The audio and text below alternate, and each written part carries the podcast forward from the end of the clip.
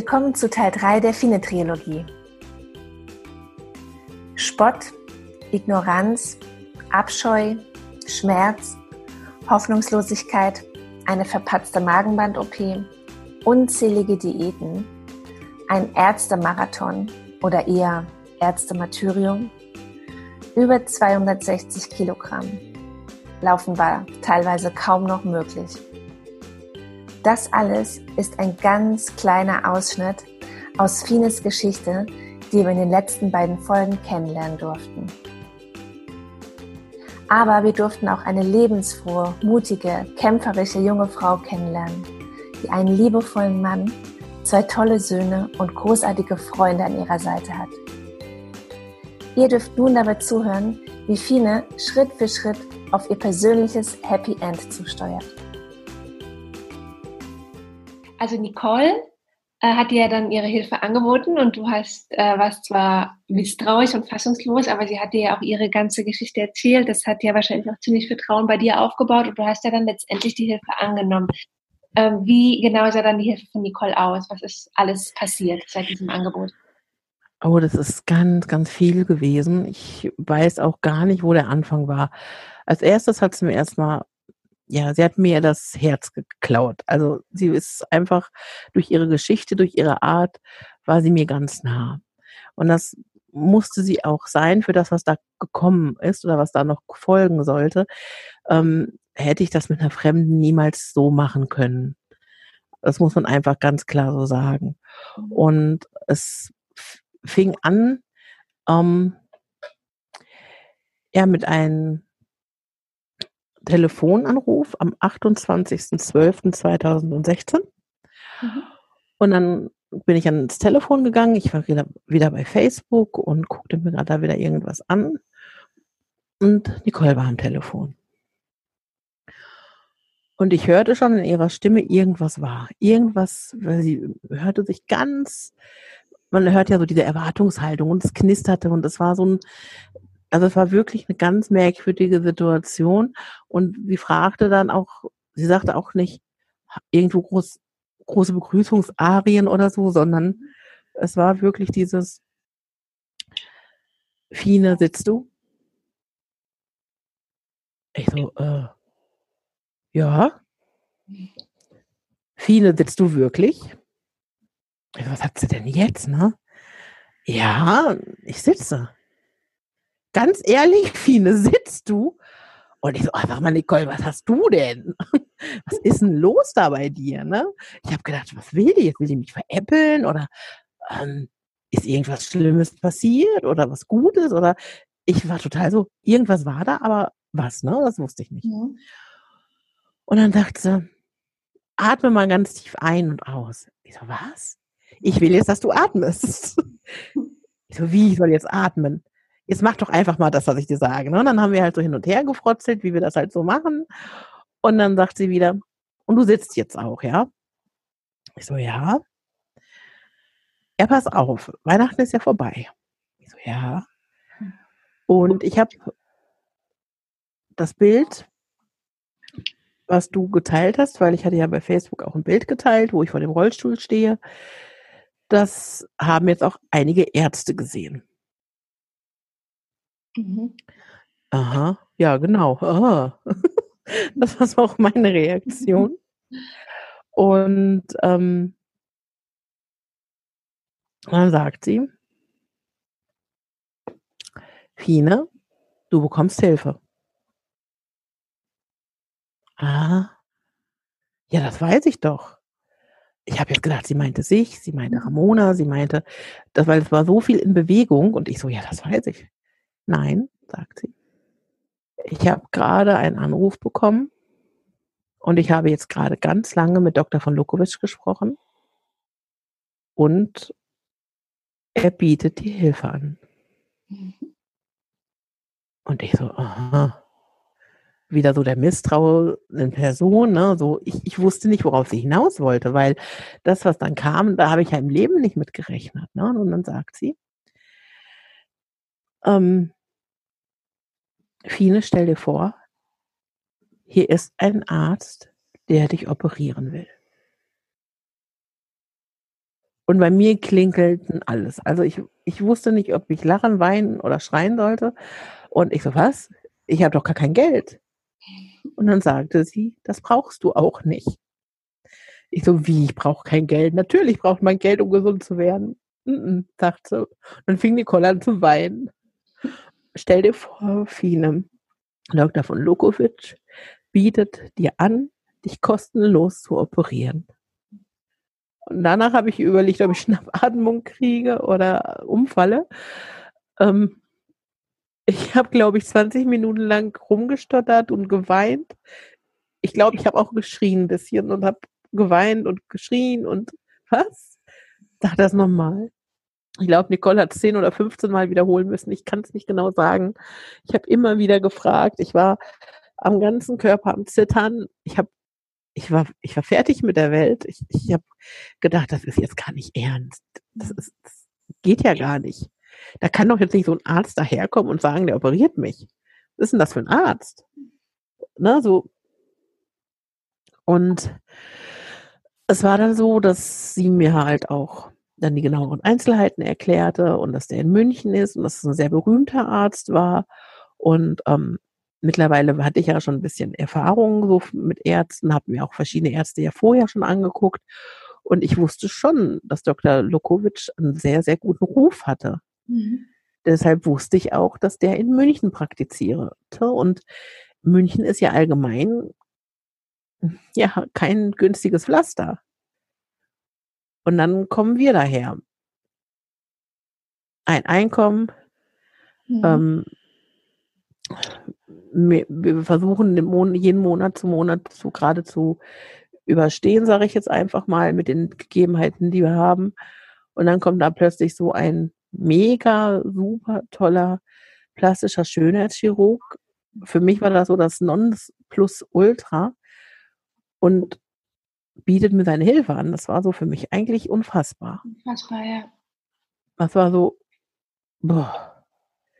Und ähm, dann sagte Nicole, das Einzige, was wir jetzt halt machen oder überlegen müssen, ähm, du gibst, ich gebe dir gleich die Telefonnummer von dem Doktor von Lukovic und dann redest du selber mit ihm und dann gucken wir mal, wie wir das hinbekommen. Ähm, wir müssen halt Materialkosten aufbringen und die Eatros-Klinik ist ja eine private Klinik. Das ist halt eine wirklich, ich sage jetzt einfach mal Luxusklinik, anders kann ich das nicht sagen. Ne? Also ein Hotel ist manchmal weniger gut ausgestattet wie diese Klinik. Ich habe ja später drin gelegen. Es war, wow, wirklich. Und die waren von der Putzfrau, von der Anästhesie über die Narkoseschwester, also über die Aufwachschwestern. Jeder war da so herzlich, so menschlich, so toll. Also sowas habe ich noch nie erlebt. Und dann hatten wir erstmal das Problem, dass wir eine bestimmte Summe aufbringen mussten. Und ich das erstmal sacken lassen musste. Und dann habe ich gesagt, pass auf, Nicole, ich telefoniere jetzt, sobald es geht, mit den Herren von Dr. von Lukovic. Mhm. Gleichzeitig rede ich mit den Carsten, wo wir Gelder herkriegen, was wir an Geldern haben, wie lange wir brauchen, um das hinzubekommen. Mhm. Dann hatte ich mit meinem Mann gesprochen, also mit den Carsten. Wir hatten dann halt unser Zielerreichungsding da alles schön aufgelistet und so habe gedacht, Mensch, super, wir schaffen das und es wird eine harte Zeit, aber kriegen wir hin. Und dann habe ich mit dem Dr. von Lukovic gesprochen und dann haben wir uns halt so unterhalten. Ich glaube, anderthalb, zwei Stunden haben wir gesprochen. Und dann sagt er, ich würde sie halt ganz gerne einladen mal, ähm, dass sie mal vorbeikommen nach München und dass wir da uns nochmal den Befund genauer angucken, dass sie mich kennenlernen, ob sie überhaupt von mir operiert werden wollen, so halt, ne? Mhm. Und dann haben wir halt hin und her überlegt.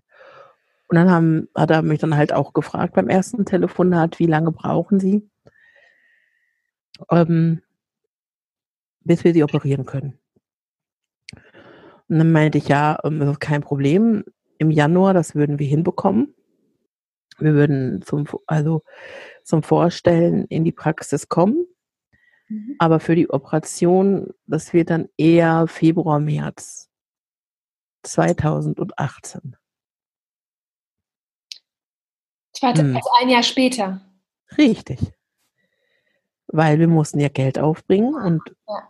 wir hätten uns das vom Mund absparen müssen, vom Haushaltsgeld.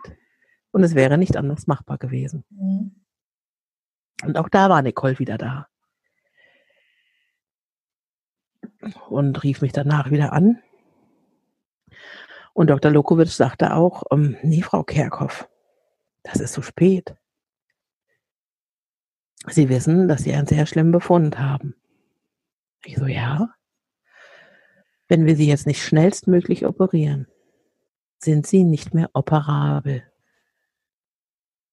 Dann können Sie nie wieder operiert werden. Dann ist das Kind in den Brunnen gefallen. Zwar für immer. Ja, gar nicht, dass, dass es das auch gibt. Und weil diese Verhärtung, das sind also schon richtig okay. in dem Gewebe nekrotische Ablagerungen. Ja. Und ich wusste das auch nicht. Und es hat mich auch wieder mal eine Runde auf den Boden der Tatsachen zurückgeholt. Mhm. Und dann ging das halt los. Wir haben hier Freunde, Bekannte, alle möglichen und unmöglichen Wege versucht, dass uns irgendjemand Geld leiht. Mhm. Keine Chance. Für eine Schönheitsoperation doch nicht. Mhm. Mhm. Und ja gut, bei meiner Familie habe ich jetzt gar nicht nachgefragt. Muss ich auch ehrlich zugeben. Das habe ich mir dann gekniffen. ähm, ja. Da war ich halt noch so ein bisschen gekränkt, weil ich halt, mir ist dann zu Ohren gekommen, als sie merkten, dass ich in die Öffentlichkeitsarbeit gehe, sagte meine Mutter halt, ähm, na, jetzt hat sie da endlich einen Namen gefunden für ihre ganzen Ausreden. Ja. Und dann wollte ich halt da auch nicht mehr fragen. Das verstehe ich. Das ist dann aber auch anders als die Reaktion in der Kindheit, finde ich, nicht mehr unbedingt so zu entschuldigen. Ist es auch nicht mehr dann.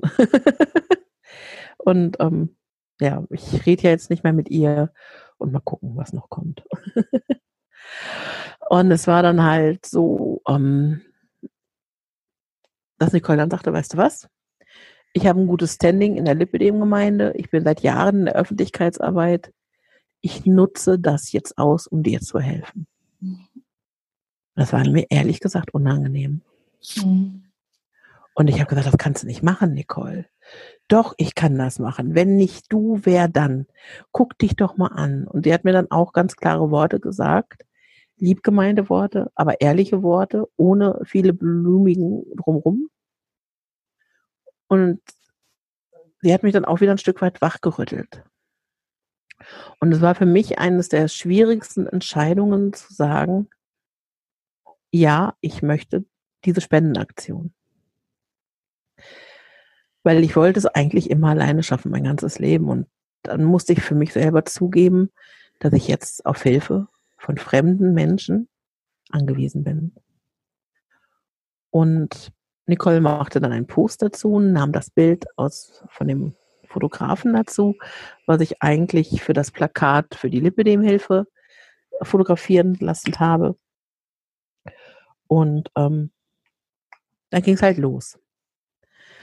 Jetzt konnten wir nicht bei irgendwelchen komischen Leachy-Seiten oder wie sie alles heißen, mhm. ähm, ja, ein Spendenkonto eröffnen, weil viele schon im Vorfeld gesagt haben, wenn wir das da machen, würden sie nicht spenden, weil das einfach sehr komisch ist und weil es auch noch so die Sache war, ähm, uns geht es finanziell nicht gut. Ich habe halt auch noch Altlasten aus meiner ersten Ehe und ähm, ich hätte nicht irgendwas über ein eigenes Konto machen können, muss man mhm. ganz ehrlich jetzt so sagen. Ja. Und ich hatte Nicole gebeten, Stillschweigen darüber zu bewahren, warum, weshalb wir das so machen, wie wir das machen, ging ja auch niemand was an. Ja. Und ähm, Nicole hat dann ein zweites Konto eröffnet, nur für die Spendengelder und hat dann halt diesen Spendenaufruf gemacht. Den habt ihr dann aber ohne eine Organisation gemacht, sozusagen. Richtig, richtig. Das war ganz privat, ganz, ich sage jetzt mal auf Nicoles Mist gewachsen. Sie hat in den Lipödem-Foren, wir hatten meiste kam, glaube ich, über Facebook zusammen. Und es ist wahnsinnig viel passiert in dieser Zeit. Wir haben ganz viel positives Feedback bekommen. Es waren Frauen von, selbst vom Übersee, vom Ausland, die gespendet haben. Ähm, kleine Beträge, große Beträge. Und was ich auch gesagt habe, es ist egal, wie groß oder klein der Betrag war.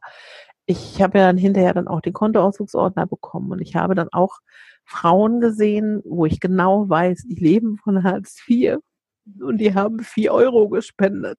Mhm. Wow. Oder Menschen, die mich nicht kennen und jeder Euro, der da gekommen ist, jeder einzelne Euro hat geholfen, dass ich diese Entlastungsoperation bekomme. Wenn die nicht passiert wäre, wäre ich nicht da, wo ich jetzt bin. Mhm. Und ich bin da so unglaublich dankbar für. Und das hat so gut getan.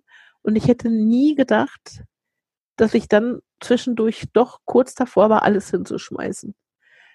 Nicht, ähm, ich, ich kann es gar nicht in Worte fassen. Es ist so, Nicole, ich sage es mal auf gut Deutsch, hat sich den Hintern für mich aufgerissen. Mhm. Sie hat überall und nirgends ich sage jetzt einfach mal Werbung gemacht. Ich, mir fällt kein anderes Wort gerade mhm. ein. Und sie war immer mit mir in Rücksprache. Es gab nie ein böses Wort zwischen uns beiden. Wir haben alles abgesprochen. Sie hat nie was über meinen Kopf hinweg gemacht.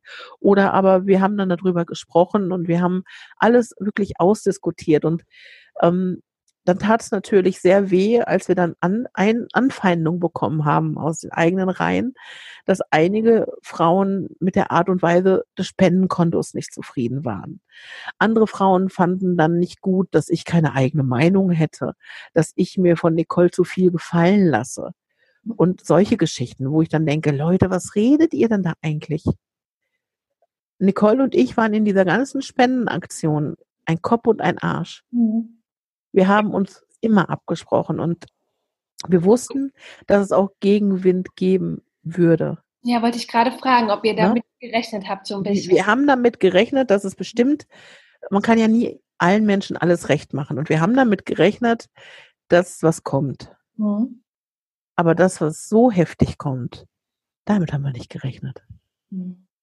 Das war ein Ding, ein Ding ähm, ich habe schon viel in meinem Leben einstecken müssen. Von daher, ich zu sagen, es war mir jetzt egal, wer gelogen, uh -uh, war es mir nicht. Aber ich kann damit ja umgehen, ist auch vielleicht das falsche Wort, aber es wäre, ja, es wäre halt, es war doof, aber ich, es wäre okay gewesen, so, ne? Jetzt kommt das Aber. Aber Nicole, die wirklich nur Gutes im Sinn hatte, die wirklich nur helfen wollte, die, die da einen Menschen leiden sieht, die die ganze Ausmaße erkennt mhm. und das als eine Nichtmedizinerin, das muss man ja auch mal sagen. Ne? Sie hat ja keine Medizin studiert. Ja. Und die hilft und wird dann so angefeindet. Also es wurde jetzt zwischendurch kamen ja die dollsten Sachen, ne? Zwischendurch kam dann, ich soll aufpassen, dass sie mit dem Geld nicht durchbrennt oder dass sie ihren Sylt-Urlaub davon finanziert und, und, und. Und jetzt mal im Ernst. Nicole ist eine kluge, eigenständige Persönlichkeit, die hat einen super Job, die verdient wahrscheinlich das Dreifache von dem, von dem mein Mann ist, keine Ahnung, nur schätzungsweise jetzt. Und die hat alles andere, aber die hat nicht nötig, Spendengelder zu nehmen und sich in irgendeiner Form zu bereichern. Mhm. Ja, und da dachte ich, für einen Moment dachte ich so, das ist wieder so typisch Mensch, ne, so. Ja. Und das war der, es tat schon weh. Es ist wirklich, also auf der einen Seite, es hört sich echt einfach nach, einfach nach Dummheit an, aber es ist wahrscheinlich auch von den Leuten wahrscheinlich auch so eine ganz, ganz tiefe Hilflosigkeit, die, die, die sich so ausgedrückt hat. Ja, und ich bin so ein bisschen nach, im Nachhinein, glaube ich, ist auch ganz viel Neid mit dabei. Ja, natürlich. Weil ganz viele Frauen diesen Leidensdruck haben. Ja. Und ich verstehe das, Nathalie. Ich verstehe das, weil ich selber so gelitten habe. Und ich würde, wenn ich, ich habe das vor kurzem noch zu einer Freundin von mir gesagt, zu meiner Tanja, Tanja, wenn ich im Lotto gewinne, ich schwöre dir, du bist die Erste, die ihre OP bekommt, ne? weil ich sehe da eine Stadium 3. Und ich habe momentan ganz viele Stadium 3 Freundinnen. Wenn ich könnte, wie ich wollte, die würden alle auf dem OP-Tisch liegen und eine Entlastungs-OP kriegen oder dass sie einfach wieder laufen können, dass sie einfach wieder leben können. Ne? Weil auch eine Freundin von mir, vom paar, einem Jahr hat sie noch hobbymäßig geboxt. Dann ist sie an G frei, also an diesen Rollator gegangen. Und jetzt gut, seit sechs Wochen hat sie Pflegestufe und ist im Rollstuhl. Und das sind so Dinge, wo ich dann denke, nee, das darf doch nicht sein. Warum lassen die uns alle so hängen? Warum müssen so viele Frauen so leiden?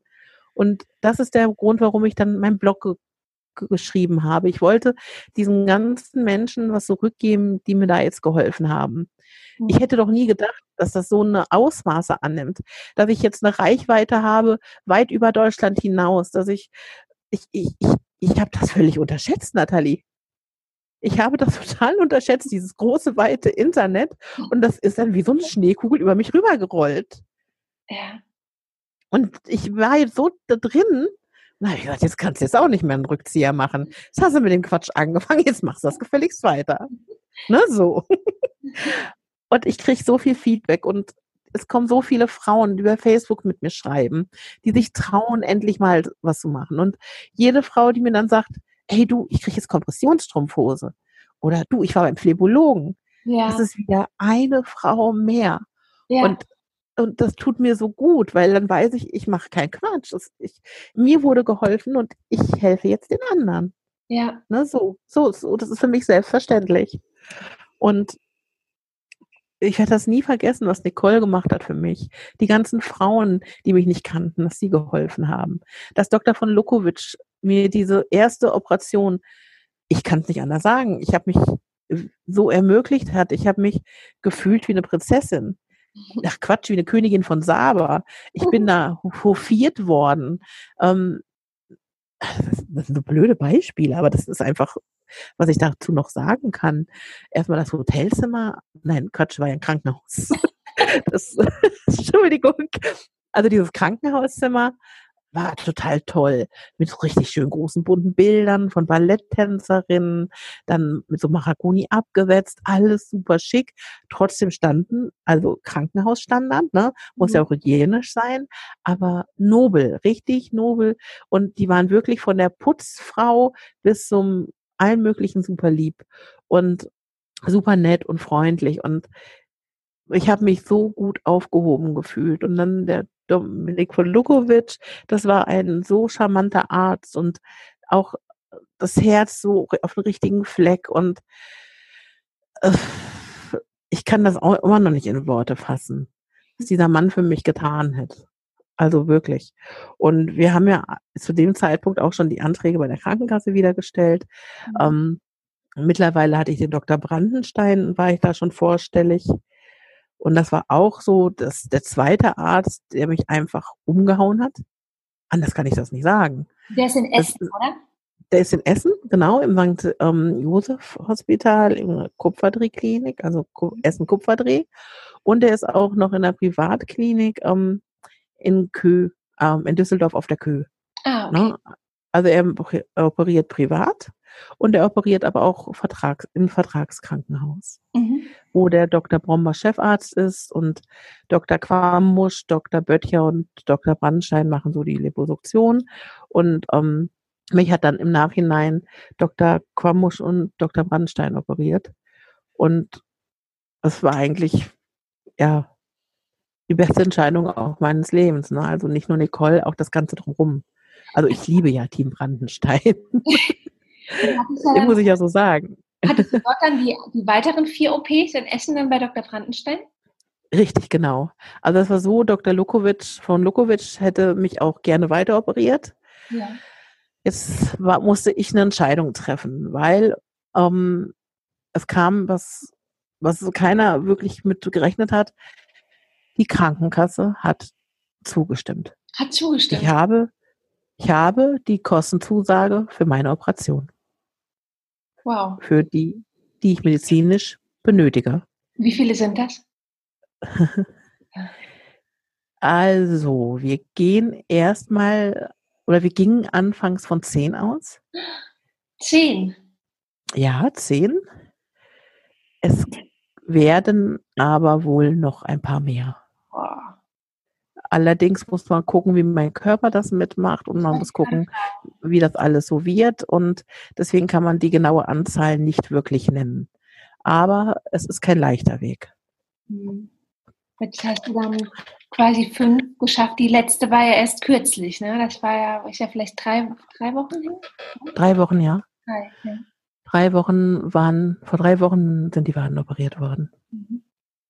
Und ähm, ja, es war halt so, ich, ich, ich kann das immer, ich, ich, es ist wie so ein Märchen. Es ist wirklich wie ein kitschiges Märchen, Nathalie. Ist, ich kann das nicht anders sagen.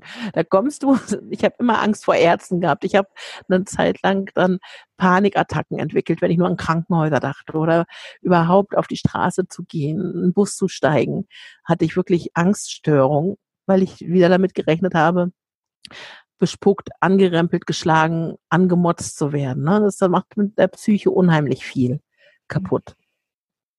Mhm. Und dann hat Nicole gesagt, du pass auf, der Dr. Brandstein ist ein ganz netter, da musst du dir keine Sorgen machen. Und ich habe dann gedacht, hm, Nicole hat dir jetzt so viel geholfen und du vertraust ihr jetzt einfach weiterhin. Sie hat wie ein Zahnrad, das nächste Zahnrad, es war wie so ein Uhrwerk, was da lief. Ne? Und ähm, dann bin ich auch nach Dr. Brandenstein gegangen. Der Carsten war mit dabei. Und ähm, dann war es halt so, ähm, wie soll ich das formulieren? Also Nicole und Carsten saßen da und Dr. Brandstein und es war von Anfang an so ein schon Arzt-Patient-Verhältnis, aber es war dieses Gefühl, er guckt nicht von oben herab. Oder mhm. er kommt jetzt nicht wieder mit den wedelnden Zeigefinger. Also Frau Kerkhoff, Sie sind aber zu dick. Weil das ist ja mein ganzes Leben so. Ja. Ähm, ich gehe wegen Schnupfen zum Arzt und der sagt, oh, Sie sind aber zu dick. Ja, das weiß ich. Ich habe einen Spiegel zu Hause. Ne? So. Ähm, er war einfach sehr ehrlich, sehr nett, ähm, er hat schon deutliche Worte gefunden, hat mir auch ganz klipp und klar zu verstehen gegeben, dass das ohne meine Mithilfe nicht funktionieren wird. Ich kann mich jetzt also nicht in die Hängematte legen und sagen, äh, ich bin dick, komm mal her, saug mal ab, sondern ich muss was dafür tun. Ich muss an meiner Ernährung arbeiten. Ich muss versuchen, aktiver zu werden, ein bisschen Sport zu machen oder das, was ich halt machen kann. Und wenn ich schwimmen gehe, ne, so, dass ich einfach auch wieder in die Bewegung komme. Mhm. Dass ich einfach ihm auch zeige, ich möchte das auch. Und ähm, ich habe mir das sehr zu Herzen genommen, weil für mich war ja nicht selbstverständlich. Und dann kam dieses, dass ich entscheiden musste, welcher Arzt mich operieren sollte. Und Dr. von Lukovic war ein so lieber, herrlicher Arzt. Und ähm, er hätte wirklich auch noch ein Vertragskrankenhaus ausfindig gemacht, wo er hätte mich operieren wollen. Und alleine dieses Angebot, das, das war so unfassbar für mich und ich wollte ihm nicht noch mehr Arbeit machen. Und dann kam noch diese lange Fahrt dahin. Das waren so immer sieben bis acht Stunden von uns aus. Und ähm, dann mussten wir halt Hotels buchen und dann mussten wir gucken, dass wir für Max jemanden haben. Ähm, bei den ersten Begegnung mit Dr. von Lukowitsch hatten wir Max mit dabei. Werde ich auch nicht vergessen. Da sitzt da der mega plastische Chirurg mit dem Max am Tisch und die malen Männchen. Fand ich so herzergreifend und so, so, das ist mir so seit der Menschenkette immer wieder passiert. So viel Menschlichkeit, so viel Wärme, so viel Geborgenheit und dann noch Kompetenz und Fachwissen dazu. Mhm alles miteinander vereint. Das war schon wahnsinnig interessant. Ja, und dann habe ich halt ihm auch gesagt, ich die Beweggründe und warum ich das nicht tue und habe mich dann für den Doktor von Brandenstein entschieden, weil der ist nur anderthalb Stunden von mir entfernt. Dort ist vieles sehr viel einfacher. Und ich wusste natürlich nicht, was mit dieser Entscheidung alles einhergeht. Aber es war auch eine sehr gute Entscheidung, dass ich mich für den Dr. Brandstein entschieden habe, weil ähm, insgesamt jetzt sind 45 Liter weg. Boah. 45 Liter. Also, ja, also, also es ist. Fast 10 Liter pro OP. Nee, Doch. Also es ist so, ähm, die Schienbeine, das war ja diese Entlastungsoperation bei dem Doktor von Lukowitsch. Mhm. Da waren sechseinhalb Liter. Nur aus den Schienbeinen, Vorderseite. Das darf man sich auch mal überlegen. Ja. Dann kann man sich vorstellen, wie die vorher ausgesehen haben. Mhm. Ähm, und ich habe dann, weil die Arme am schlimmsten für mich waren, weil ich halt, ich wollte einfach meinen Sohn irgendwann wieder umarmen können ohne Schmerzen. Mhm. Ich wollte ihn einfach mal wieder, dass er einfach in meinem Arm liegt, dass wir gemeinsam einschlafen können. Solche Dinge, die haben mir gefehlt. Weil das war, mit meinem großen Sohn war das alles noch möglich, als der klein war. Mhm. Mit dem Kleinen keine Chance. Und ich habe mich dann entschieden, die Arme operieren zu lassen als erstes. Ja. Und dann wurden auch Unterarme und Oberarme von Dr. Brandenstein und Dr. Quambusch gesaugt. Mhm. Und das waren achteinhalb Liter, die da gesaugt worden sind. Mhm. Und das ist auch schon eine ganze Menge gewesen. Auf jeden Fall. Und das war auch so die erste Operation dort. Da war ich dann auch auf der Intensivstation. Einfach ähm, zur Beobachtung, um zu gucken, wie kommt mein Körper damit klar. Ja. Weil es war ja völlig ähm, fraglich. Zumal ich auch etwas jetzt ja zugebe, was ich nicht so gerne zugeben wollte. Ich war mittlerweile ähm, wieder bei 195 Kilo angelangt. Und ich hatte richtig, richtig Angst, dass mich keiner der Ärzte mehr operieren wollen würde. Hab dann weinend bei damals bei dem Dr. von Lukowitsch angerufen, habe ihm das gesagt. Und dann hat er mich erstmal beruhigt, hat gesagt, nein, Bitte regen Sie sich nicht auf. Es kann auch Ödemflüssigkeit sein. Es muss nicht zugenommenes Adipositasfett sein. Bleiben Sie jetzt bitte ruhig. Wir gucken uns das an. Mhm. Ja? Und ich musste dann natürlich auch mithelfen, klar. Und ich habe ich bin einfach so dankbar, ne, dass sie trotz dieses Befundes, trotz dieses hohen Ausgangsgewicht mich operiert haben. Es haben ja noch mehr Ärzte sich gemeldet. Das muss ich jetzt auch mal ganz klar sagen. Es hat sich auch Dr. Reber aus Hannover gemeldet bei der Nicole damals, mhm. der mir auch Hilfe angeboten hat und noch ein paar andere Ärzte. Ich weiß gar nicht, wer noch alles dabei war. Aber wo ich auch sage, herzlichen Dank jeden, der Hilfe angeboten hat. Aber einige mussten dann ihr Angebot zurückziehen, weil ich zu übergewichtig war. Mhm. Weil es hatte, die OP-Tische trugen nur 130 Kilo. Und wenn ich dann Entschuldige, wenn ich das so sage, aber wenn ich dann als dickes Walrost auf einen OP-Tisch komme, dann ist die ganze Statik vom Haus gefährdet. Das muss man jetzt mal wirklich so sagen, ne? Weil so ein OP-Tisch wiegt ja was, dann komme ich noch dazu. Und ähm, von daher bin ich auch nicht böse, wenn ein Arzt dann zu mir sagt, ich hätte dir unheimlich gerne geholfen, aber ich kann nicht. Ich habe die Ausrüstung dafür nicht. Ja. Es ist mir lieber, man sagt das so, als wenn man einfach drauf losoperiert, es geht irgendwas schief ja. und dann passt die Blutdruckmanschette nicht, dann ist die genau. Kanüle zu kurz, so dass ähm, meine ne, die Narkose nicht richtig greift, keine Ahnung, so, ne? Man hat ja die dollsten Ideen. Und ich fand das einfach so großartig, dass überhaupt Ärzte geholfen haben mhm. oder mir angeboten haben. Und ähm, ja, ich bin jetzt bei den Dr. Brandstein hängen geblieben und ich war so faszinierend, weil ich habe ja dann immer sofort einen Tag später ähm, ja, die Sanifrau aus mhm. Essen da, die die OP-Mieder auch noch abmisst. Das ist die Frau Püttmann. Und ich weiß nicht, wie die das gemacht haben, der Dr. Quambusch und der Dr. Brandenstein. Beide Arme waren gleich groß. Also, das fand ich ganz interessant. Ich hätte das nie gedacht. Ich habe gedacht, die haben bestimmt jetzt drei bis vier Zentimeter Unterschied oder sowas, ne? Aber ähm, nö, die waren gleich. Nach den Schwellungen sah es dann wieder anders aus, weil die Schwellungen sind ja dann auch immer ganz doof. Ne? Ja, dann. Wie lang ist ungefähr dann so der Arm oder jetzt auch die Wade, wie lange ist, ist es geschwollen? Also die Arme, da hatte ich schon gut drei Monate was mit zu tun. Oh. Das hat unglaublich lange gedauert, um, ähm, weil es war ein riesen Wundflächengebiet und am schlimmsten waren eigentlich die Handgelenke. Die hatten sich immer so angefühlt, als würden die nicht zu mir gehören. Also mhm. die waren so ganz schlabberig, so ganz komisch zu erklären. Aber, und das will ich auch nicht, ähm, ja, vergessen zu sagen, ich habe an den Oberarmen 39 Zentimeter weniger. 39 Zentimeter? 39, ja. Wow, ich kann, und, ich habe mit den Zahlen so eine genaue Vorstellung, weil bei der Wade war das nämlich do, ähm, doppelt so, fast dreimal so viel wie meine, deswegen können wir genau vorstellen, meine dreimal.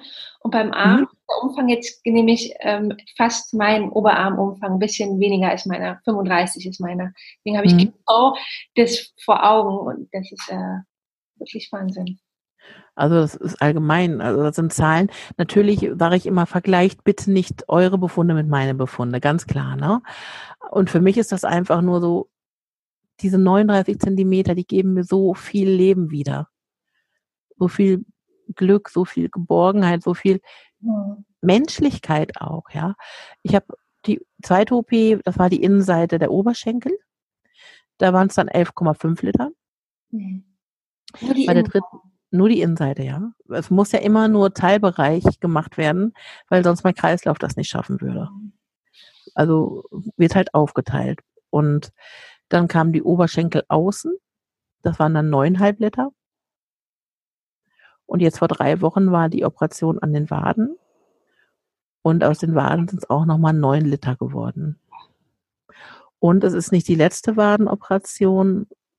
Ähm, es ist nur ja, es ist nur ein Teil der Wade gesaugt worden, weil ich konnte ja nicht in Bauchlage so groß operiert werden, im Moment noch nicht. Das wird wohl dann im Oktober folgen. Ist das deine nächste OP im Oktober oder kommt dazwischen noch eine? Nein, ich habe jetzt ein bisschen Sommerpause. Wollte mhm. ich auch ganz gern für mich selber, ja. weil ich auch noch selber ein paar Projekte nebenher habe und ich einfach für mich merke, im Sommer mich operieren zu lassen, ist ähm, ganz großes, ja, ganz großer Mist, weil ich einfach auch schwelle. Ich habe also jetzt auch, es sind jetzt drei Wochen her, natürlich sind meine Beine auch noch geschwollen. Ähm, ich habe relativ früh mit der Lymphdrainage wieder angefangen. Ich habe Lymphomaten, da sitze ich morgens und abends drin, was ich ja eh immer mache. Aber ähm, es ist schon, ja, im Winter wäre es schöner gewesen. ja. fünf wenn du jetzt an die sechste OP denkst oder sechste bis ja zwölfte, dreizehnte, ist das ähm, überwiegt da wirklich die Freude, die Erleichterung, die Erlösung oder spielt ja. auch immer noch viel Angst mit? Ähm, ich hatte bei den Waden, die Waden waren so meine Achillesferse, weil die waren ganz, das war ganz kurios. Zum einen habe ich Angst gehabt, mein Gott, wenn die weg sind, da bin ich ja nur eine normale Dicke. Hört sich ganz blöd an, Nathalie, ne? Hm, aber ich habe nee, dieses ähm, ja, ja. Ich, ich weiß nicht, wie das so erklären. Dieses, dieses Extreme, dieses Außergewöhnliche ist ja auch so ein bisschen so ein Schutz, dass es ja wirklich nicht normal ist und dass man wirklich nichts dafür kann, weil es ist offensichtlich Richtig. normal. Ne? Ja, genau. Und ich habe dann so gesagt, die, die bauen mir jetzt mein Schutzschild weg. Ne? Die saugen mir jetzt mein Schutzschild weg. Das war so dieses, wo ich dachte, kann ich das auch? Und da hatte ich dann auch psychisch so ein bisschen meine Probleme mit, wo ich dachte, wenn die jetzt an meine Wagen gehen, dann sehe ich ja aus wie so eine typische Dicke. Mhm. Ganz dünne Beine und voll den Lolli. Also diese Lolli-Form, ne? Mhm. Bauch, Po, alles dick, aber dünne Beinchen. Und dann habe ich gedacht, oh, kann ich das, wenn Dr. Brandenstein mir jetzt an die Waden geht? Und dann hatte ich natürlich auch Angst vor den Schmerzen. Jeder, der mich kennt, sagt, Fine, Du hast so viel hinter dir. Diese Schmerzen sind Pillepalle. Nein, ich habe direkt noch die, einen Tag vorher meine Sanitätsfrau genommen, die Frau Püttmann, und habe mich da ausgeheult, was ich für eine blöde Angst habe, wie weh das alles tun wird. Und ich habe überhaupt keine Ahnung, wie ich das alles schaffen soll. Und jeder sagt mir, warte doch erstmal ab, wir kennen dich doch schon, du, du kriegst das hin. Und ich hatte mir vom Kopf her so viel Angst gemacht. Ich bin aus den OP gekommen und zwei Stunden später hatte ich Besuch und saß im Flur mit meinem Besuch. Bin dann noch den Flur auf und ab gegangen. Natürlich, klar, es war geschwollen, es tat weh. Hab dann die Füße auf so einen Metalltisch gelegt und weil ich wollte ja auch meine Zimmernachbarin nicht so ganz so stören. Und habe dann mit meinem Besuch dann so vorne in diesen Auffangraum gesessen und alle nur so, du sitzt hier, als wärst du erst vor, als wärst du vor drei Tagen operiert worden. Was ist da los? Und ich habe die Operation, ich habe ja immer Vollnarkose bisher bekommen, habe ich immer sehr gut vertragen, bis auf einmal, da hatte ich Kreislaufprobleme, aber das kann auch mal passieren. Aber die sind so gut eingestellt, so auch das ganze Anästhesistenteam da im St. Josef Hospital, die Pfleger ähm, im Aufwachraum, das ist auch so super gut, muss ich einfach sagen. Super nett und super gut. Und ich glaube, die wissen mittlerweile, wie sie mich einzustellen haben, weil ich komme ja nicht das erste Mal. Der letzten saß, lag ich da im Vorraum zur OP und dann kam mein Anästhesist und dann hat er mich wiedererkannt und sagt, Mensch, Frau Kerkhoff, Sie schon wieder, was macht denn der Kleine? Das ist so, wo ich denke, ernsthaft? Ja, ich musste so ein bisschen lachen, ne? Aber ich, ich gehe lieber so in eine OP, als wenn ich Angst habe. Ja, hm? klar. Ganz klar. Und es ist so, natürlich habe ich Schmerzen, natürlich habe ich Schwellungen. Aber jede OP bedeutet für mich ein Stück weit zurück in die Normalität. Mhm. Ein Stück weit Leben, ein Stück weit weniger Schmerzen. Und es ist so unglaublich, was ich an Lebensqualität wiederbekommen habe. Ich habe eine Armoperation, ich habe dort 39 Zentimeter am Umfang verloren und ich bin nicht ganz schmerzfrei, aber die Schmerzen von früher, wie sie früher waren, die sind nicht mehr da. Ich mhm. kann greifen, ich kann eine Tasse festhalten, ich kann mit dem Max kuscheln und knuddeln und das gibt einfach so wahnsinnig viel wieder. Ja, das glaube ich. Und mit allem drum und dran ist es jetzt so, dass ich an den Oberschenkeln 20 Zentimeter verloren habe, an den Waden 18, an den Knien auch noch 13, glaube ich, waren es. Also es sind um den Dreh 77 Zentimeter weniger am Körper. Mhm. Wir sind einfach nicht mehr da. Mhm. Und ähm, es ist, also ich würde natürlich jetzt liebend gern sagen, ich will diesen Rollstuhl nicht mehr. So mein Kopf ist da immer so, er findet den nicht so prickelnd. Mhm. Aber ich bin halt noch nicht ganz gesund und es wird auch noch ein ganzer langer Weg oder eine ganze Weile dauern, bis ich wieder richtig fit werde. Oder die Frage ist, ich weiß gar nicht, ob ich je wieder fit werde, so ganz, aber ich tue mein Möglichstes, um das zu erreichen. Also ich gehe schwimmen, ich gucke auf meine Ernährung. Natürlich nicht ganz so diszipliniert, wie ich eigentlich sein müsste, das weiß ich auch. Ja, es gibt auch schon mal so Ausreißertage, aber es funktioniert alles viel besser. Und ich habe jetzt in den letzten zwölf Monaten 32 Kilo abgenommen. Dann darf es auch Ausreißertage geben. Das ist doch richtig erfolgreich. Und ich denke mal, du kannst ja nicht äh, täglich eine Stunde joggen gehen. Das ist ein ganz äh, ähm, sanfter nee, Sport wahrscheinlich, den du machst. Ne? Ja, ähm, ich ja. habe halt mit Lipoletik angefangen. Ja. Und das sind halt Übungen, die man zu Hause machen kann. Mhm. Und ich muss sagen, am Anfang habe ich gedacht, was ist das denn für ein Scheiß? Muss ich ganz ehrlich sagen. Entschuldigt, liebe Lipoletik-Leute. ich habe da in meinem Bett gelegen und habe diese blöde Zehbewegung gemacht und habe gedacht, die wollen mich doch auf den Arm nehmen. Bringen, ja. Mhm. Aber irgendwann, ein paar Wochen später, merkte ich, dass das Ganze Sinn macht. Ja. Ja, ich bin das, ja sehr, sehr darauf abgestimmt für ähm, auch für Lipidem Stadium 3 und es geht ja die, darum, die Beweglichkeit wieder zurückzugewinnen und das kann man nicht immer sagen. Richtig, genau. Aber man kommt sich ja schon so doof vor, wenn man dann da liegt und nur mit den Zähnen wackelt, ne? Ja. Und dann habe ich das wirklich eine Woche gemacht und dann hatte ich Muskelkater in der Fußsohle der mhm. Hölle. ich so, oh Mensch, wenn ich da Muskelkater habe, dann, sind da ja neue Sachen dazugekommen. Passiert hm, da was? Ist doch nicht so schlecht.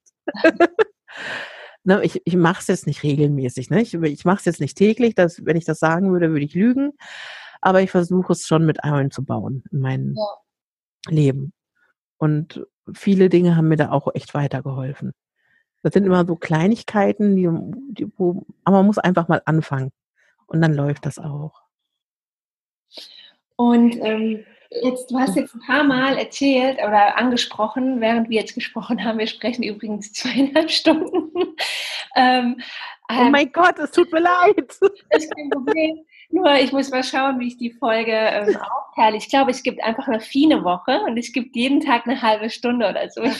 Schande. ähm, auf jeden Fall, was ich gegen Ende äh, noch fragen wollte, du hast ein paar Mal ähm, ein Buch erwähnt. Ein Buch, das es von dir geben wird. Und du hast ja auch, da kann ich ja. erzählen, dass du einen Autorenvertrag auch schon unterschrieben hast. Und ähm, richtig. Willst du ein bisschen was zu den Inhalten ähm, verraten? Ja, ich habe nämlich heute mit meinem Verlag gesprochen ja. und jetzt darf ich dir was erzählen. Oh ja. Du bist die Erste, die den Namen meines Buches erfahren wird. Oh. Tam, tam, tam, tam. ich habe extra jetzt ähm, gefragt, ob das in Ordnung ist und ob das jetzt auch alles gesichert ist, weil ja. da muss man bestimmte Dinge beachten und ob das noch frei ist und ob da die Rechte und ganz viel Kram, von dem ich überhaupt keine Ahnung habe. also es ist jetzt so, ähm, ich habe im April den Autorenvertrag unterschrieben und ähm, Auslöser war dazu, ich habe ähm, in einem ja, so einen Hobbyschreibkurs aus dem Sauerland mitgemacht, mit meiner Tante zusammen. Mhm. Den hat die Clarissa Clara Klein geleitet. Das ist eine Autorin aus dem Sauerland. Und ähm, eine Lektorin, Autorin und Lektorin, so muss ich sagen. Mhm. Und die hat dann meine Geschichte so toll gefunden, dass sie die einfach an den Verlag geschickt hat. Irgendwie so, ihr guckt mir das mal an, das ist gut, was hältst du davon? Mhm. Und dann ist der Verlag auf mich zugekommen und hat mich gefragt, ob ich noch mehr schreiben könnte.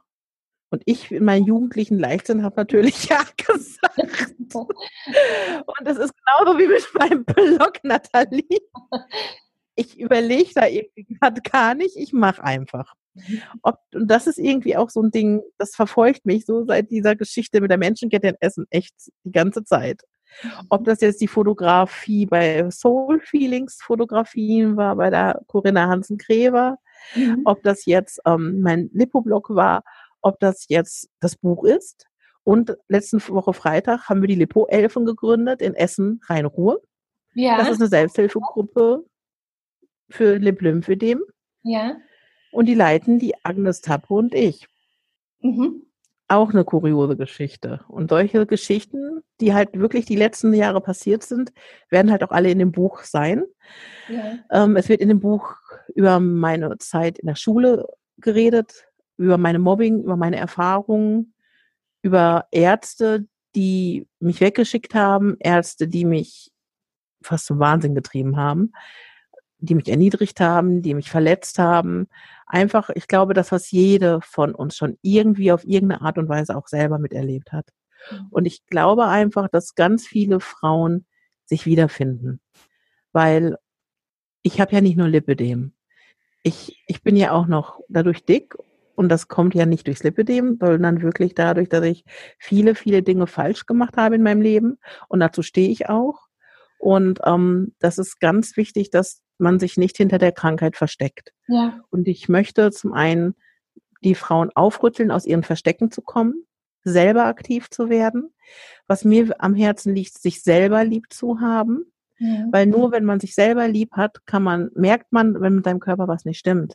Ja. Und nur wenn man seinen Körper schätzen lernt, fängt man an, umzudenken und fängt man an, was zu tun. Mhm. Mir war jahrelang, war ich mir scheißegal. Alle anderen drumherum waren wichtiger. Ich habe auch nie Nein sagen können, wenn jemand meine Hilfe wollte oder sowas. Mhm. Und ich habe jetzt gelernt, dass es gar nicht so gut ist, wenn man immer nur für andere da ist. Ja. Und ich habe jetzt, bin ich in dieser Phase, wenn es mir gut geht, dann geht es meiner Familie gut. Mhm. Und wenn es meiner Familie gut geht, geht es mir auch wieder gut. Weißt du, es ist so ein Zusammenspiel. Genau. Und ähm, das ist es halt so auch mit dem Autorenvertrag so ähnlich, ne? Weil ich hätte nie gedacht, dass ich das kann. Und ich wollte eigentlich auch meiner Tante so ein bisschen helfen und unter die Arme greifen und habe gesagt, ja, ich kann dir eine Geschichte mal erzählen, so über meine Erlebnisse da in Norderney, habe das dann so mal geschrieben und habe, ich habe doch nie damit gerechnet, dass es dann auch noch veröffentlicht wird. Und das, das gibt es Sauerländer Geschichten, das gibt es bei Amazon zu kaufen, ohne Quatsch. Und das, also, das, das sind ähm, aber nicht nur Geschichten jetzt äh, oder aus deinem Leben, sondern ein Also es ist eine Geschichte aus meinem Leben. Mhm. Meine Tante schreibt da noch mit eine Geschichte über ihren Kater, eine ganz süße Geschichte, ganz, ganz herzergreifend. Dann ganz viele Hobbyautoren, die auch noch andere Geschichten erzählen, so an Sauerland angelegt, ne? Weil ich bin ja Sauerländerin und da sind ja auch meine Wurzeln. Und ähm, ich finde, ich glaube, das kostet 10 Euro und ich, es ist einfach eine super süßes Mitbringsel so als Geschenk und Sag ich finde es halt ganz süß. Wie das genau heißt, weil dann kann ich es auch mal verlinken hier unter der Folge. Ich kann dir das gleich, wenn du möchtest, dann eben ja, linken. So, genau, schicken. Na, dann gebe ich dir auch die ähm, ISBN-Nummer und so, so, kein Problem. Ja, und dann, so kam das dann zu den Autoren um, unter Vertrag. Und jetzt, wenn alles klappt, dann wird das Buch im Oktober am Stand von Merlins Bookshop auf der Frankfurter Buchmesse wow. vorgestellt, wo wow. ihr auch die Möglichkeiten habt, mich persönlich kennenzulernen. Wahnsinn. Es wird ein Buch über das Lipidem und so ein bisschen meinen Weg beschreiben in den letzten Jahren und so ähnlich wie unser Interview jetzt auch gerade hier. Ja. Ne? Und wie gesagt, ich habe heute extra mit dem Merlins Bookshop gesprochen und ich darf dir jetzt als erstes den Titel meines Buches nennen. Möchtest du ihn hören? Bitte darum. Lipidem. Mehr als nur Fett. Mhm. Und ich finde, es ist ein sehr kurzer, prägnanter Titel, der mhm. auch eingängig ist. Ja. Und, und der ganz viel ausdrückt. Ja. Also Cover, keine Ahnung, da sind wir noch dran.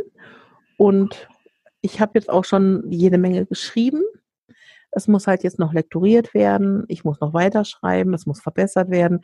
Es ist halt unheimlich viel Kleinkram. Jeder, der einen Blog oder sowas mal hat, der weiß, wie das so Toll. manchmal aufhalten kann. Ja, ich und unterschätze das mal wieder, wenn ich nur mal so ein paar Worte in der Folge schreibe.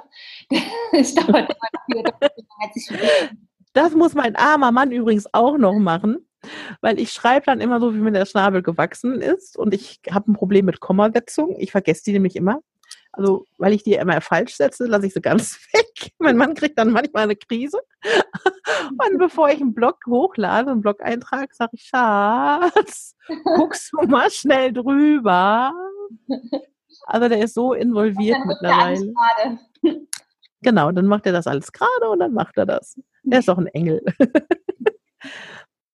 nee, und ich bin ganz froh, dass ich ihn habe. Und, und es ist halt auch, er betreut jetzt auch die Lipo-Elfe Homepage. Da haben wir jetzt auch eine Homepage ah, von der Selbsthilfegruppe. Kannst du mir auch schicken? Mhm, gebe ich dir gleich. Und ich gebe dir gleich die ganzen Links von mir, ja. die mit mir zusammenhängen. und ähm, er ist also so tief drin in dieser ganzen Lipo-Geschichte und hat jetzt auch schon gesagt, du weißt du was? Wir haben jetzt auch die stillen Helfer, das ist die Gruppe bei Facebook, wo halt auch die Männer, Freunde oder so mit reinkommen, ne, von den Lipidem-Frauen oder von den Lymphedem-Frauen, weil oft ist es ja wirklich so, was wären wir ohne unsere Männer? Gerade die Schwerstbetroffenen. Mhm. Also. Ja, ich kann das nicht beurteilen. klar, aber, aber ähm, ja, Kompressionssachen an- und ausziehen. Ich meine, ich weiß nicht, hast du ähm, Bolero oder Armkompression? Nee, ich habe keine Armkompression. Ich habe auch, äh, ich habe auch nur die Vermutung, nicht die Diagnose. Ich habe mir die nicht geben lassen. okay, lassen wir das so stehen. Ich bin äh, mit den Beinen beschäftigt, sagen wir so. Ich wollte gerade sagen, das ist schon anstrengend genug manchmal. Ja. Und wenn du dir dann überlegst, du musst dann noch diesen Panzer an den Armen anziehen und dann hast du sowieso schon so dicke Arme und die tut alles weh und dann musst du da noch ich sage jetzt mal ganz doof, die Speckfalten irgendwie in dieses Bolero kriegen? Ja. Also, also ist manchmal echt. Ich kann mir das vorstellen. Also ich habe, sage ich mal, einen Umfang von 35. Ich glaube, das ist noch im, im Maß. Also ich sehe schon, es ist nicht normal, aber es ist trotzdem noch irgendwo im Maß. Und habe nur Schmerzen äh, im Arm, wenn ich, ähm, und das auch nur gelegentlich, wenn ich mich eincreme nach dem Duschen beim Anfassen. Und merke so beim Sport, wenn ich Übungen mache, so beim Yoga oder so, die jetzt so über Kopf gehen, ich kann nicht so lange halten wie die anderen. Aber das Ja. ist für mich keine Einschränkung. Das ist für mich okay. Das, Aber das kann kenne ich auch noch. Und das ist halt das Blöde. Ich habe früher Jazzdance gemacht, Ausdruckstanz. Mhm. Meine Tante Illa, die hat mich damit hingeschleppt. Und ich war immer viel eher müde, viel eher Mhm. erschöpft als alle anderen. Ja, Und ich habe es immer auf mein Übergewicht geschoben, Nathalie. ja, Übergewicht oder immer ist halt unsportlich und du bist halt total unsportlich. Ne? Richtig, genau, genau. Ja. Und ich habe so, irgendwann werde ich, irgendwann werde ich tanzen können. Irgendwann kann ich es wieder.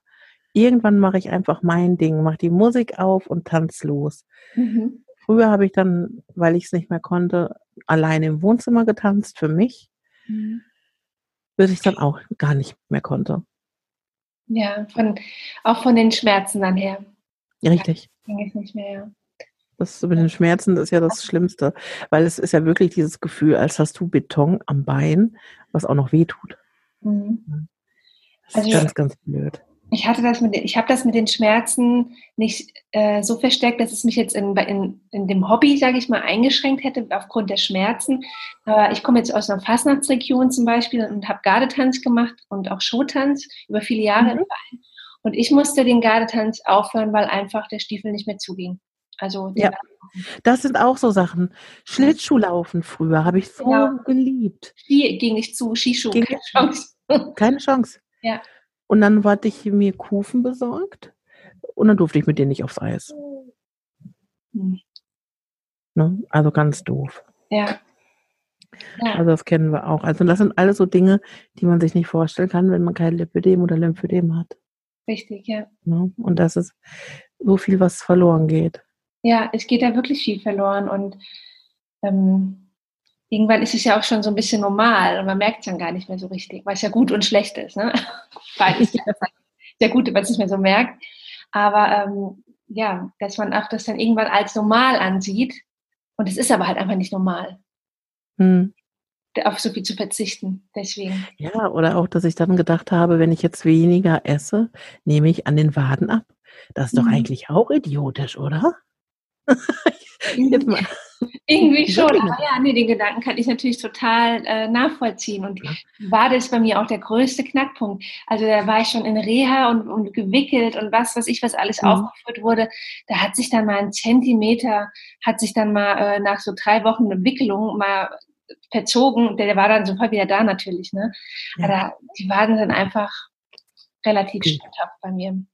Die Waden sind nicht immer unsere Freunde. Nee. nicht, wenn da Lipödem drin ist.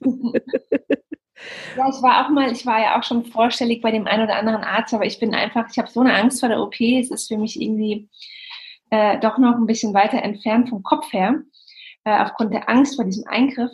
Und mir hat dann auch mal ein Arzt gesagt, weil ich sagte, also wenn ich es jetzt machen lasse, dann als erstes die Wade. Das ist für mich die größte Einschränkung. Und dann hat er gesagt, nein, lassen Sie die Außenseite machen. Das, das ganze Bild wird dann verändert sein und das ist dann viel besser. Und ich habe gesagt, ich möchte gerne einen Rock anziehen. Ich, ich möchte einfach mal gerne in eine kurze Hose reinspringen. Und das geht nicht mit den Waden, weil das so hässlich aussieht. Ja? Hm. Und ähm, das, das hat er dann auch nicht so richtig verstanden. Aber für mich ist das so das Unnormalste, weil den Oberschenkel sehe ich auch Ja. noch so in, bei anderen Leuten, die mal ein viel haben, die haben auch mal einen Oberschenkel. Aber diese Wade, das hat halt einfach keiner, kein normaler. Ja? Aber da möchte ich dich auch ein bisschen was drum bitten, Nathalie. Du bist eine super hübsche Frau. Und du bist mehr als nur eine Wade oder als zwei Ja. Waden. Fang mal an, dich auch ein bisschen mehr lieb zu haben. ja, ich weiß, das ist ja auch, Ne? Also, ich bin auf Hm? dem Weg, ja. guck mal, ich hier, ich mit meinen Monsterwaden. Auch nach der OP habe ich noch schlimme Waden. Ich renne mittlerweile mit Kleidchen durch die Gegend. Hätte mir das einer vor drei Jahren gesagt, hätte ich einen Vogel gezeigt und habe gef gefragt, ob der einen Kopfschuss hat. Ja, ich habe jetzt auch schon so oft gedacht, auch gerade wieder mit den neuen Mustern, die jetzt wieder rausgekommen sind, dachte ich mir, ey, ich bestelle mir jetzt auch mal so ein Muster und ziehe das halt einfach mal an. Trau dich doch einfach. Hm, Mach doch einfach. Fang an zu leben. ja, Genieß es doch einfach. Und du hast, entschuldige, wenn ich das sage, Nathalie, ich habe ja auch ein bisschen geguckt und ne, ich stalk ja dann auch mal so. und ich finde dich total niedlich und ich finde dich super, super hübsch und danke. klar, dich hat es auch ganz schön dumm erwischt mit dem Lipidem. Ne? Kann man nicht anders sagen. Aber du hast schon die Schmerzen, warum willst du dann noch auf schöne Klamotten verzichten? Ja, ja, das stimmt, das stimmt. Ja. Aber es ist auch wirklich so mit dem Podcast, ne, das ist auch wie so eine kleine Selbsttherapie. ähm, und auch die ganzen Gespräche und so weiter. Und mir hilft es schon auch viel weiter. Und es hat sich seitdem auch schon viel verändert. Das Im Kopf und so weiter. Und auch so in, zum Thema Selbstliebe und so. Da hat sich schon wirklich viel, viel getan und ich habe mich vielen, vielen Dingen geöffnet, wo ich über Jahre verschlossen war und mir einfach verboten habe, weil ich sagte, nee, mit dem Lipidem machst du nicht, geht nicht, verzichtest du. Und äh, da hat sich schon einiges geändert. Ja.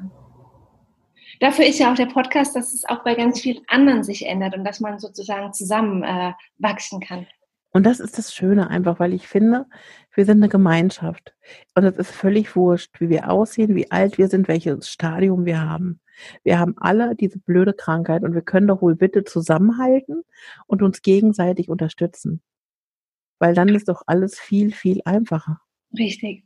Ne, und, und, und ich habe also, natürlich gab es auch Anfeindungen, ne? aber wenn ich dran denke, wenn ich das aufwiege mit dem, was an positiven Resonanz kam, mhm. wenn ich sehe, wie ich mich verändert habe, ich bin, oh, es hört sich total schnulzig an, aber ich bin auch innerlich geheilt. Mhm. Jede OP ist wieder ein Stück mehr. Fine kommt raus. Das ist wie, ich schäle mich Stück für Stück irgendwie aus dem Grab wieder raus, um ja. eine kleine Blume, die langsam immer wieder mehr nach, nach außen kommt. Und so mhm. langsam ist schon das erste Blatt da, der Stängel ist da. Und wer weiß, vielleicht wird es irgendwann mal eine Knospe werden und ich bin eine tolle Tulpe. Mit Sicherheit. Oder so. Ja, ich weiß es nicht. Aber darauf arbeite ich dann hinweg. Und ähm, ich habe dann nur mein Gedankenspiel immer, und dann kommt irgendwann der Schmetterling, der dann für Nicole steht, weil die ist dann ein wunderschöner Schmetterling. Und die darf dann bei mir Pause machen.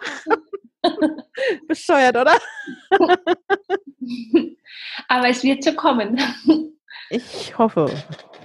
Ich meine, es wird noch ein langer Weg, es wird auch nicht übermorgen vorbei sein.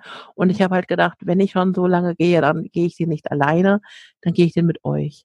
Ja. Und dann versuche ich auch, euch das zu geben, was ich geben kann. Das macht den schweren Weg ja dann auch gleichzeitig schön. Genau. Ja. Ja, ja, Du hattest mich noch gefragt, als so was als Abschluss, ähm, so dann eine persönliche Mut. Ja, wollte ich dich auch gerade fragen. Dachte ah. ich, gerade ein passender Moment, weil wir gerade die dritte Stunde voll machen. Ah, wir sind schrecklich. Ein wundervoller Moment für eine persönliche Mutmacherbotschaft von dir. Yay, oh Gott, ich habe so viel geredet, ne? Das hört sich keiner an, Nathalie, ich sag's dir. Doch, wir teilen das auf und äh, das ist wie eine Show. Hey. Super. Also, jetzt muss ich mal überlegen. Um, ähm, ja, aufgeben ist eine Entscheidung, die man selber trifft. Ich habe gelernt, dass ich fürs Aufgeben nicht so wirklich geschaffen bin. Vielleicht ist es auch mein Dickkopf. Ich kann es dir nicht sagen oder euch nicht sagen.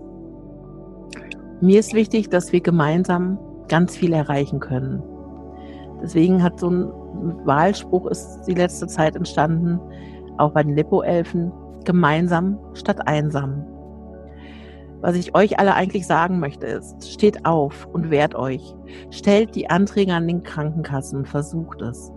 Arbeitet an euch, an eurer Ernährung, Habt euch selber ein Stückchen mehr lieb. Fangt an zu leben. Scheißt was drauf, was andere von euch denken. Ihr solltet es für euch tun und niemals für andere. Geht schwimmen, geht raus, geht in die Öffentlichkeit. Esst ein Eis, tragt kurze Sachen, wenn euch danach ist. Ihr habt diesen Körper und wir haben es nicht leicht mit unseren Kompressionen. Dennoch dürfen wir auch mal fröhlich sein. Denkt daran, dass eure Seele auch ein bisschen Nahrung braucht. Ich wünschte, viele von euch sehen mit den Herzen anstatt mit ihrem Kopf. Das würde euch so vieles einfacher machen. Ich möchte euch auch noch sagen, ihr genügt.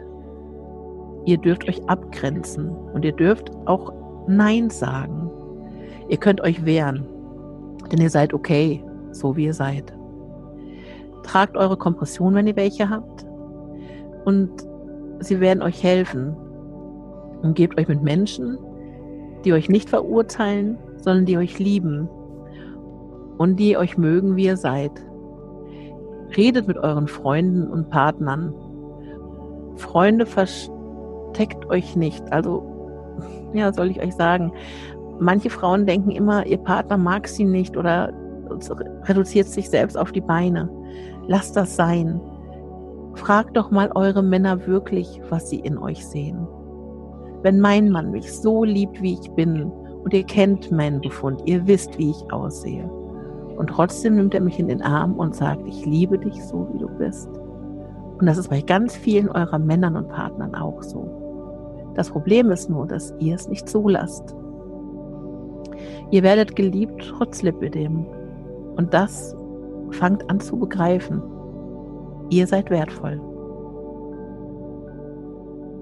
Und das war jetzt das letzte Wort. Ich danke dir und ich möchte das auch als letztes Wort so stehen lassen, dass es noch ein bisschen nachwirken kann, weil es war so schön. vielen, vielen lieben Dank für deine Zeit und für deine, deine wunderschönen Worte. Ja, ich hoffe, dass sie nicht nur dich erreichen und auch ein paar andere Frauen und Menschen. Und gebt nicht auf. Keiner von uns.